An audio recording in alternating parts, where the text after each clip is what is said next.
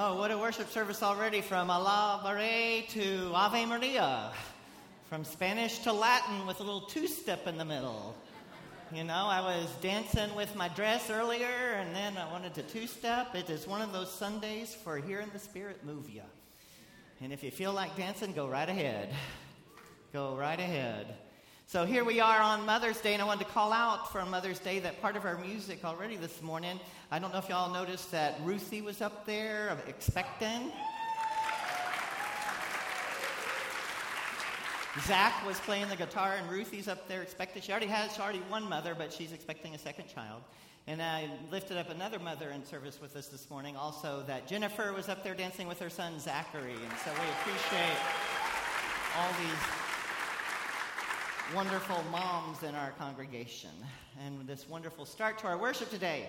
And I want you to think about that song in the middle where they talked about, you know, looking for diamonds and only finding coal, you know, as we start this day. Last week we talked about waking up.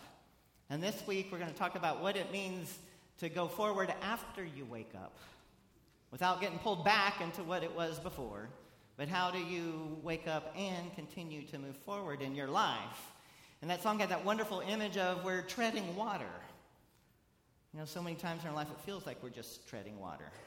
You know, and, and how can we move forward when, wait, I can just barely breathe? You know, just this much more water and I can't breathe anymore. And so as we as we engage the scripture today and the stories from our writer today, to keep in mind that they are so aware in our lives that waking up has a cost to it. Waking up takes energy, waking up takes a journey for us to take.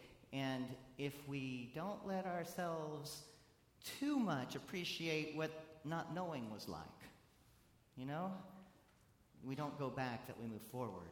So, here today, let's talk about what it means to embrace your messy, beautiful life by committing to a future where you stay awake, a future where you are not asleep anymore. The song said to follow your head and follow your heart. As people of faith in this place, you're asked to follow both your heart and your head. The part that helps you think and make sense and is rational, and the part that helps you be emotional and connect and be passionate. So we are about both of those things in this world. Yesterday we had a panel, two panels in the congregation. We did a workshop that was created by Reverend Denise, and it was entitled Faith and Family Dynamics and it was Lift Every Voice. And specifically, it lifted the voices of black transgender persons in our world. Uh, because so far this year, 10 black transgen- 10 people of color, transgender women specifically, have been killed. And so we had 10 candles across the front of our altar table here and name names and lit those candles. And in the workshop, in the teaching for us, because we're all learning, right? There's always something new for us to learn. The first panel up was trans- parents of transgender people. And in that panel, we had several moms who talked about what a joy it was in their life to get to know their child in a new way. Not that it hadn't been a struggle, but that now what a joy it was for their child to be happy, for their child had to walk into who God meant them to be, and for them to be there with them. And then on the panel of transgender persons themselves, we had some trans men and some trans women, all African American. One of the one of the women is known as Mama. Her name is Atlantis. And for all of these different people who go on this journey and sometimes lose their families, some of us know what it's like to lose our family. She is then Mama for any of those who need a Mama to come and find her. And I was teasing Margaret Chandler in our early service because she and her husband were here, but their adult sons were not. And I said, It's Mother's Day. Where are the boys? And she said, Oh, they're with the other part of our family. And, and I said, She said, But I'll be mother to anyone who wants it. So thankful that we have those people in our congregation. They're mothers anyone who needs a mom in our congregation.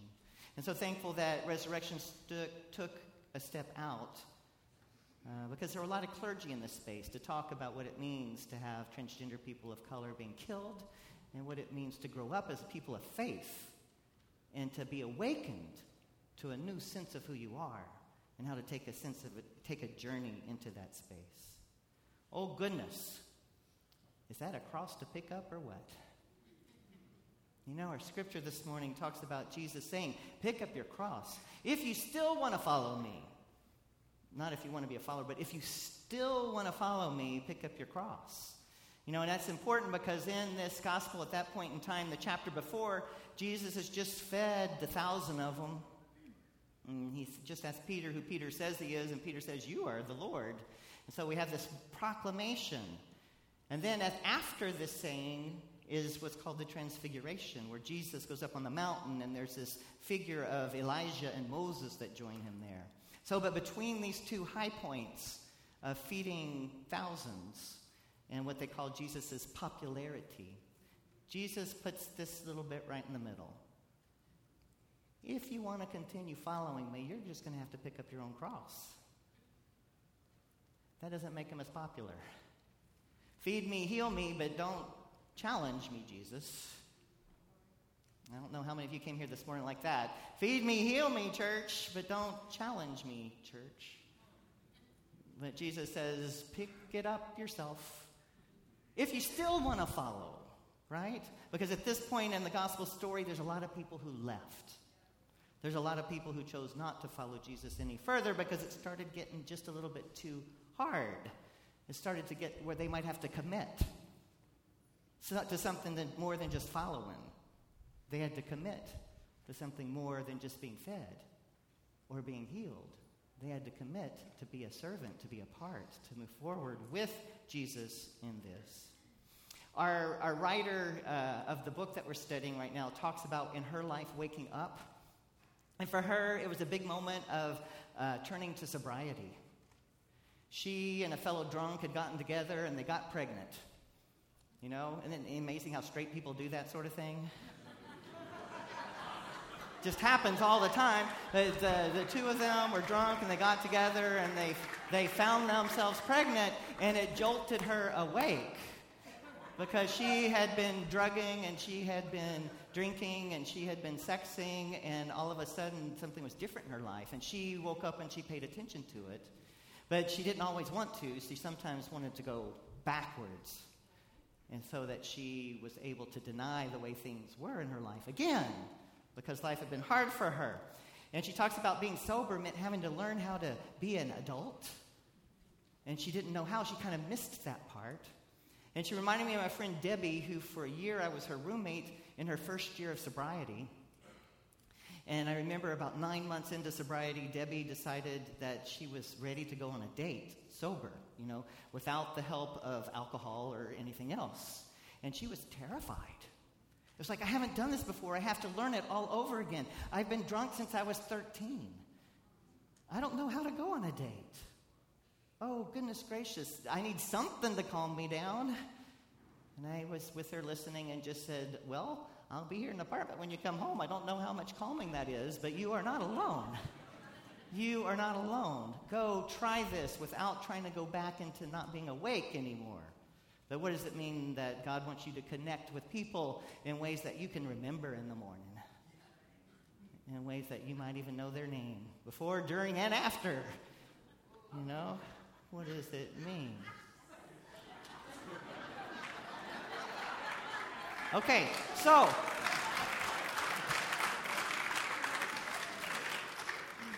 So, one of the ways that we all have to learn when we have these periods of waking up is how to then be different than we have been. Because part of the being asleep was part of our armor, part of it was ways that we survived.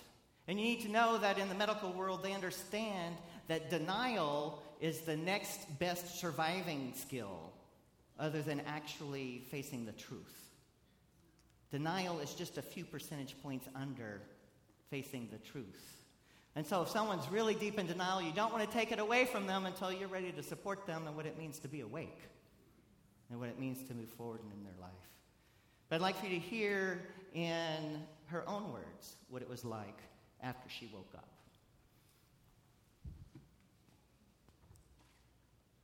So then one day, I went to the playground with one of my new friends from church named Tess. Now, I had suspected that Tess was having trouble in her marriage, but we didn't talk about this. You see, we were too busy talking about more important things like soccer practice and highlights. That frustrated me, though, that our conversations never went any deeper. It just seemed that we were never incapable of discussing the very things that was most important to discuss.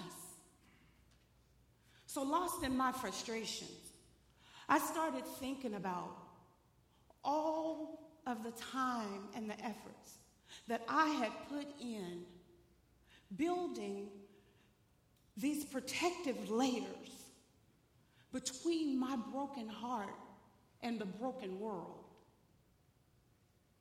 Now, I had considered all the space that I had placed between myself and people.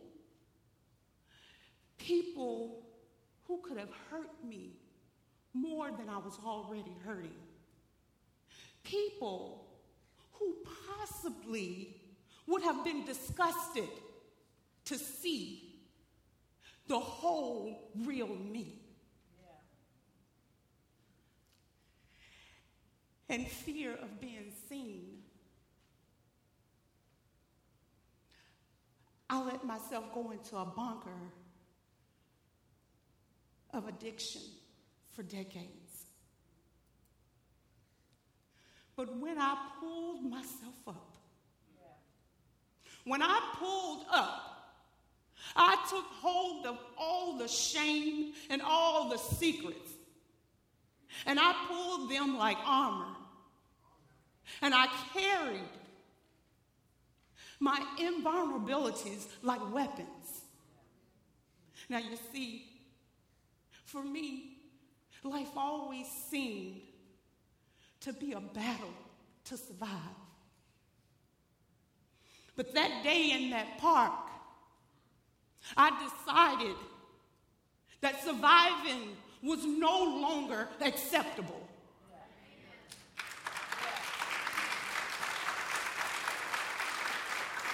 Sitting there with Tess, I realized that I really wasn't sitting with Tess at all. You see, with all my layers of armor and all her layers of armor, we really couldn't touch one another. And even if we wanted to, we really couldn't because we had been shooting each other with all the stories of a perfect life. Yeah. Now, see, I felt that all of this, all of this was, it was ridiculous. Yes, sure, I'm now sober and now free. But by me denying my past to be seen by people and protecting myself with shields of shame and secrets, I was only isolating myself. And I was bored. And let me tell you, living a life where you can't touch and connect with people is boring as hell.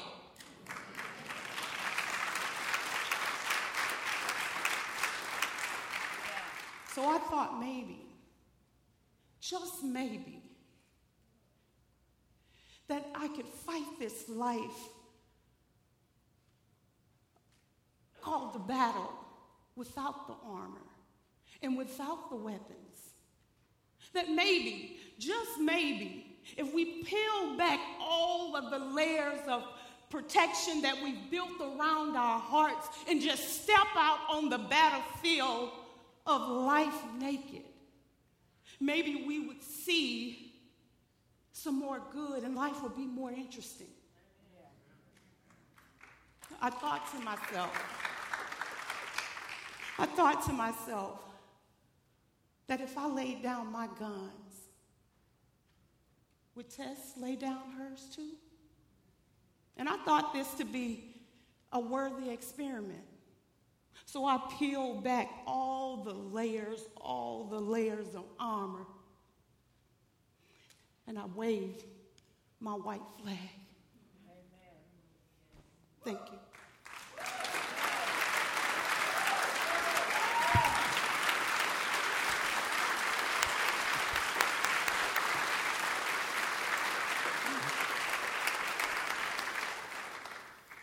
If we lay down the layers we put around us, around our broken heart, to protect us from a broken world? What if we stop shooting perfection stories at each other? What if we commit to not doing it ever again and stay on that journey of being authentic and true and live and vulnerable and not bored in our whole lives? What if we're able to be new people? Jesus says, pick up that cross. Pick up that cross. Your head and your heart together and follow me. You may want to run away and be asleep again. But pick up that cross if you want to follow me. If you still want to, Tess said yes, and they became family to one another. Tess said yes, and now we have a book that's written because someone decided to lay down their armor and to tell their story. Walter made me watch a movie last night called Bad Moms. I don't. I don't know if any of you have seen that movie, but uh, I think it's Mila is in it, and uh, she was a perfect mom, stories of perfection darting all around that school, throwing them at each other, just killing each other with stories of perfection. And then she craters. Her husband's having a cyber affair, and then life changes. And as she goes through trying to figure out what things are, she decides that the PTA isn't all it's cracked up to be. And, and some of you may remember Barbara Edens in Harper Valley PTA. Yeah, so this is not that story, but we can celebrate Barbara still. So in this story, she decides that she's going to run for the president of the PTA. And part of getting up there, and she doesn't have a really well prepared speech. But what she does is she lays down the armor. She lays down the armor and she says, You know, I don't know what I'm doing. What my son needs, my daughter doesn't. And what my daughter needs, my son doesn't. And then what they both need, they don't need next week, and I have to start all over again. She said, maybe some of you are in the same place. You don't know what you're doing either, but maybe if we actually tell people this, we'll be able to connect with one another and then share stories that can bring life. You know, stop shooting the arrows of perfection and stories of what the good life is when what's true is we're all a little brokenhearted. And all our families are a little frayed around the edges. And boy, do we need each other not to do it on. Boy, do we need each other. And I believe when Jesus says in the middle of these two affirmations of Transfiguration Sunday and feeding the 5,000 and being so popular, Jesus is saying, There's a way to be my disciple. And it requires you to commit and to do it together. It's not on your own, it's not a lonely enterprise. It's all of you gathered here. Every single one of you pick up your cross together and follow me. It says you can do it even. Jesus expects us to do it. Like he thinks we can. Maybe we can. Um, our author Glennon says she had to go through an act of repentance to let go of all of that stuff. And she says this repentance is a magical moment when a sliver of light finds its way into the place of darkness in my heart, and I'm able to see clearly how my jerkiness is keeping me from peace and joy in a specific area of my life. Oh God, we need repentance so that we can lay down those pieces that keep us separate from one another. We can lay them down and we can commit to a life without needing them the way we did before. We can stay awake and we can find each other. My mom had one of these times in her life. On my 10th birthday, they initiated the process of divorce, and my family of my second dad, for nine months they'd been married, been married in the church, found each other in the church. It was the real thing. They were looking for diamonds and they found coal. And they were treading water and they called it quits. He was abusive, and my mom made the right decision, but she couldn't handle the shame. We lived in Clear Lake, and we went to church downtown at St. Paul's Methodist in a big Gothic church where all those people looked perfect. They had the right kind of pearls around their neck and high heels. You know? We were a little three person family, a single mom, had been divorced twice, and she was pretty sexy, and they weren't sure what to do with us. Did you see that picture up there? I don't know if you saw it already, but there's a picture of our little three person family. Um, and you might, you might see that we're all really short. But I want you to know when you tell me I'm short, I don't feel it because I'm the tall one of that bunch of people. And so she thought she ran far enough away, she had enough distance, but the associate pastor of that church who had married her came and found her and said, Mary, we need you to come back. We will be your family. Come back. She couldn't really still lift up her head, even with him there. It took a few weeks for her to let it sink in, and then finally we got in that car and made that hour long trip to church again downtown. But the shame, the wanting to stay separate, was so strong that she had to really repent, not of a second divorce, but of believing that God's love didn't cover it all. Believing that we were so separate we couldn't find our way back. Glennon says if you run away from crucifixion, you might just miss redemption. But if we want redemption, we have to let one stick eventually and not just run away. We have to sit through the pain long enough to rise again. We have to sit through the pain long enough to rise again. That means staying awake and not going to sleep again, even as much as we want to. Now, there's a cost to picking up that cross. Sometimes people think, you know, Jesus saying, take up the cross and go away. Negative teachings about that, suffering and, and judgment and what it means to be a doormat and let people walk over you, all this negative stuff about what it means to pick up your cross. That it's just an awful thing and it's too hard. But I would tell you, it's not awful, it is costly. It takes energy and it takes passion and it takes joy and it takes love and it takes all of these different things to lay aside all the barriers between us so that we might be able to connect with one another. Pick up your cross. Pick up your cross, Jesus says.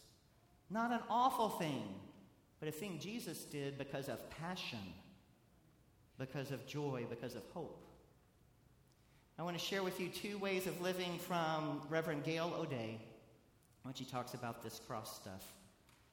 In this passage, she says there are two impulses in life. One is the impulse to acquire, take, hoard, own, protect. The other is the impulse to give and to serve. One assumes that each of us can be the Lord of our own lives and that our own security and fulfillment depend on our ability to provide for ourselves.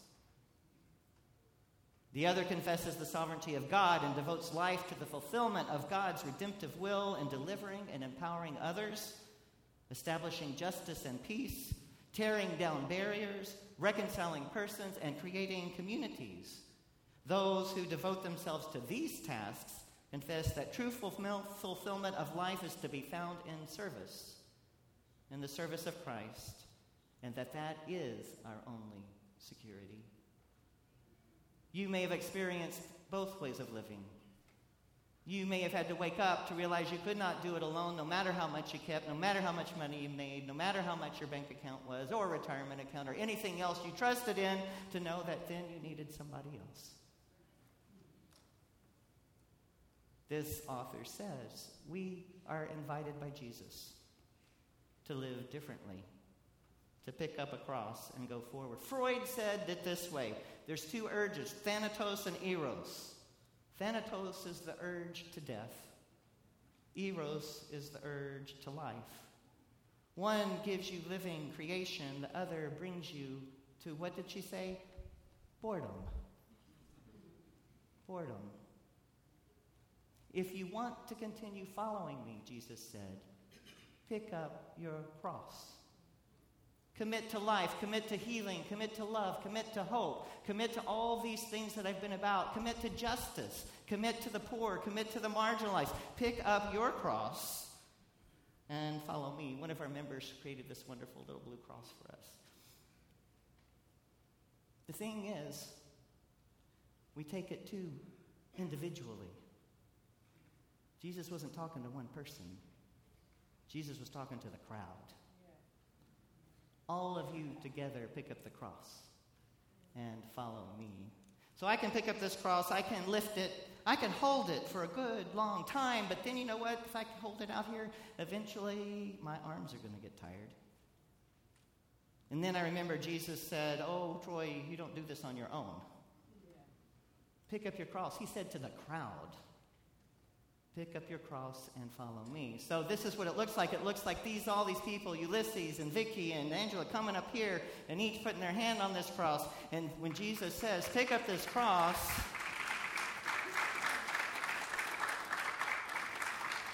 it looks like this. It's not a shaming thing. It's not a thing you cannot do. It's a thing we can do together for justice and peace in this world because Jesus is saying, You want to be my disciples. You want to follow me. It's not a solo task. Pick up your cross, all of you. It looks like this, and follow me. Amen.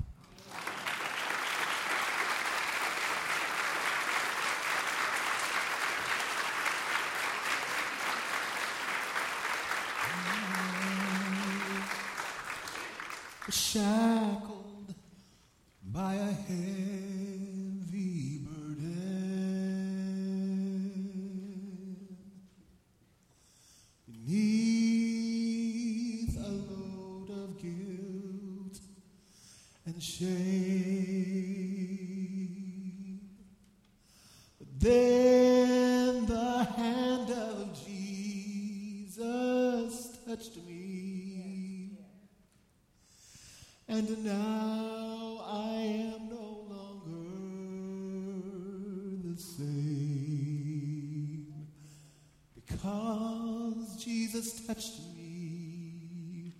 Oh, God touched me.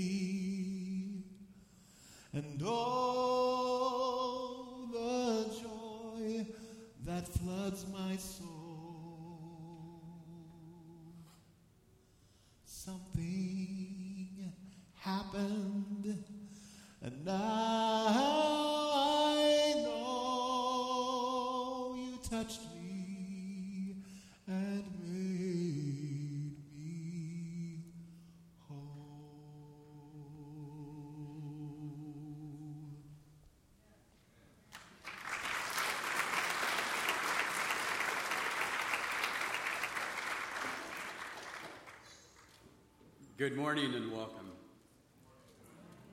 My name is Manuel Diaz.